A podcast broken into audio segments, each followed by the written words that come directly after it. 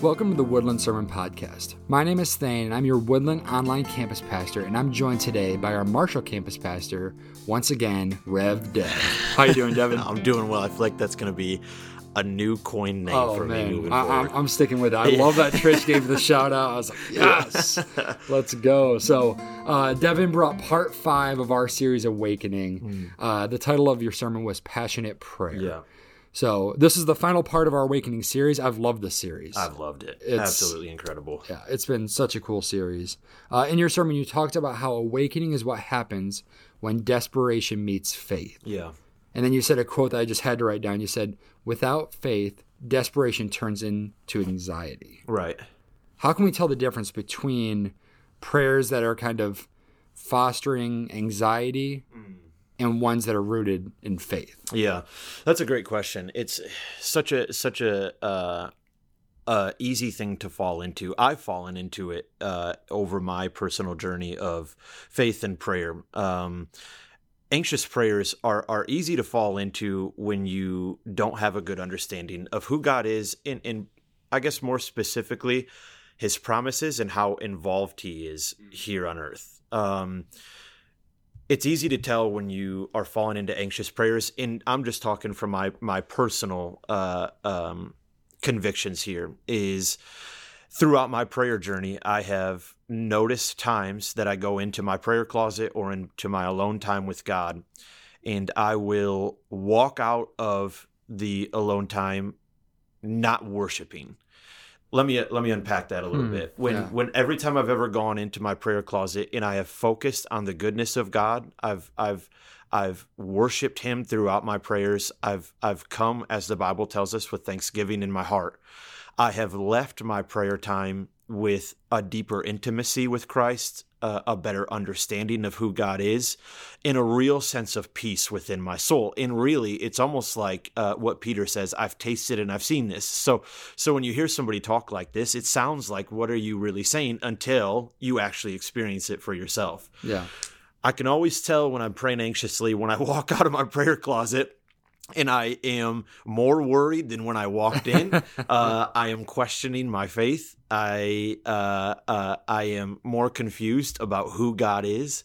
Um, and it is a complete opposite from passionate prayers focusing on God's promises every single time. And I encourage you to experience this for yourself. Uh, every single time when I've focused on the goodness of God, uh, and who I am to him and who he is to me, I have always left worshiping. Always, always, always. That's Yeah. good. It's a it's a big focus thing. Oh, big time. When you prayer and you just it's a wish list. Yeah. Because I mean, a lot of times that's how we grow up thinking what prayer is. Is it's well, bring all your problems, but that's Mm-hmm. Right. That's just sad. Like with any yeah. relationship, if you just come and you sit down and you just talk about your problems, that friendship, that Yeah. marriage is not going to be very fruitful. Yeah, yeah, absolutely. I had a deep. I I feel like the Lord shared something with me. It was probably a little over a year ago now, and I felt like I was kind of in a rut of bringing uh, my anxiousness, my restless anxiety, to the presence of the Lord, and I feel like God shared something with me that I'll I'll share here, and you can take it as you may. This is thus saith Devin. This is not thus saith the Lord, but I love some what- thus saith I know, De- yeah. Devins. What I, what I felt like uh, was, Devin, why don't you just focus on me and allow me to focus on your problems? Mm. And it really flipped. It's such a simple. Uh, it, it's not. It's not a profound thing, but it's such a simple thing because it focus. It. Sh- I guess shifts your focus, like you're saying, and it's just so imp- important to make sure the posture of your your heart is focused on the goodness of God and not on your problems when you when you come into prayer. So good, so good. Over the past, I, I've been on staff here for just over two and a half years now. Mm. You've been on for just over a year or so now. Yeah, I joined in July, I believe. July. Okay, so yeah. coming up on your first Yeah. year. Yep. Uh, we've seen some incredible change over the past couple of years, Yeah. and we've gone through a name change. We've launched a Marshall campus. Praise the Lord. Just recently, we launched an online campus. Praise the Lord. Let's go. Uh, and we've seen dozens of baptisms and really just moves of God Mm, in our congregation. yeah. And that's been so exciting to see, but it's easy to forget how that happens. Right. Like that doesn't just happen by itself. It we're standing on the shoulders of prayers and standing on the shoulders of giants that have prayed for decades Right. before. It's like you said in your sermon where you read that letter where there was a culture of prayer Yeah. here at Woodland 50 years ago. Yeah. Crazy. And to sit in the promises that I believe that God gave them back then, Yep. and we get to stand on that now, Right. there's a excitement to that, but there's Yeah. also a weight to it Big time. because what will they what will this church be saying 50 years from now? Exactly. Yeah. Like so talk about the importance of corporate prayer. Like what Yeah. does this look like? How do we do this today because in the same way we're standing on the shoulders of those that came before us, Mm-hmm. it's our responsibility to set the platform for the next generation. Absolutely. Yeah. We we're seeing fruit. That's what we're seeing. We're seeing incredible fruit from people that have committed themselves to wholehearted, passionate prayer. Um, that could have been in the last month. That could have been in the last 10 years. That could have been 50 years ago. Like I said, my sermon, God's timing is perfect.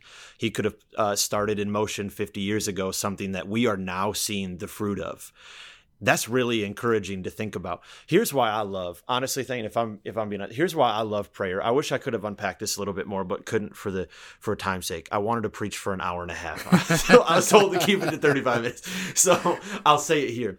Here's why I love prayer, specifically corporate prayer, because it doesn't matter where you are along your faith journey. It doesn't matter if you've been a Christian for 40 years or just four or five minutes. You have a part to play prayer gives you a part to play in in a movement of the kingdom of God here in the church, in your family, you in your personal life, in our community and in our world. Your part may not be standing up on a platform and preaching, but your part is just as important and praise God for it. You your prayer moves the E.M. Bounds says something, only God can move mountains, but prayer and faith move God. So so corporate prayer is so incredibly important and we're seeing the fruit of why it's so important right now between all the salvations between the movements of God uh, that we are seeing. I remember, do you remember when Pastor when was it? March when we did the prayer down in the student center? Like, Yes. yep. Okay. I came here with my wife, Bree, and we left the first night. And as we're pulling out of the parking lot, I turned to her and I said, We can't miss a night. I don't know why we can't miss a night, but we can't miss a night. And it was because of, like you're saying, an anticipation and excitement for what God's going to do. And there was something in my soul that said, I don't want to miss it. Yeah. I just don't want to miss it. And I knew I had the part to play. Um, in in the story of First Samuel, what we see is an anticipation and excitement in Hannah. Um, my wife just gave gave birth, and I remember the the the pregnancy, the anticipation and excitement that came along with it. I feel like there's an incredible anticipation and excitement in a thing like eight weeks of prayer. Yeah. There's a groaning within your soul that says, if you're listening to this now, you know there's more. Yeah. Um, and you go into eight weeks of prayer saying, God, I do not want to miss what you're going to do, and I know that I have a part to play. Um, so corporate prayer gives you that opportunity. It gives you that opportunity as we as believers come together and petition to the throne room of God to move on our behalf. Um, and somebody 50 years from now is going to see the fruit of it. Uh, and that's humbling. Well, we've even seen it just in the short term too. With we, we're almost a year from when COVID started, Yeah. which is crazy. When the first shutdown Wild. happened, and we've seen we started off that season with a season of fervent prayer, like Mm-hmm. Yeah. just going after it. Yeah. And I fully believe that some of the things and the life change that we've seen in this church and the stability of this church has been because of that time. Absolutely. Oh my goodness. Yeah. It's because we prioritized, no matter what's happening around us, we will prioritize our relationship with God. Yep. Yep. Absolutely. Absolutely. What a what an incredible thing to be a part of. Um, I think these eight weeks, I, I know me personally, and I hope everybody listening is coming into it with the same anticipation and excitement as Hannah did in First Samuel, as you and I have, as we as the staff have. I believe we are in the move of in the middle of a move of God, and I believe a move of He's going to continue to move.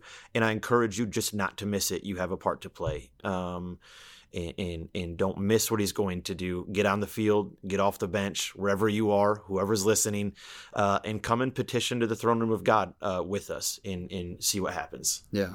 It's it's so important. And one of the things that was so impactful in your sermon was you talked about the man that you talked through in the car and he sat there and he wept. He didn't know what words to say. Mm-hmm.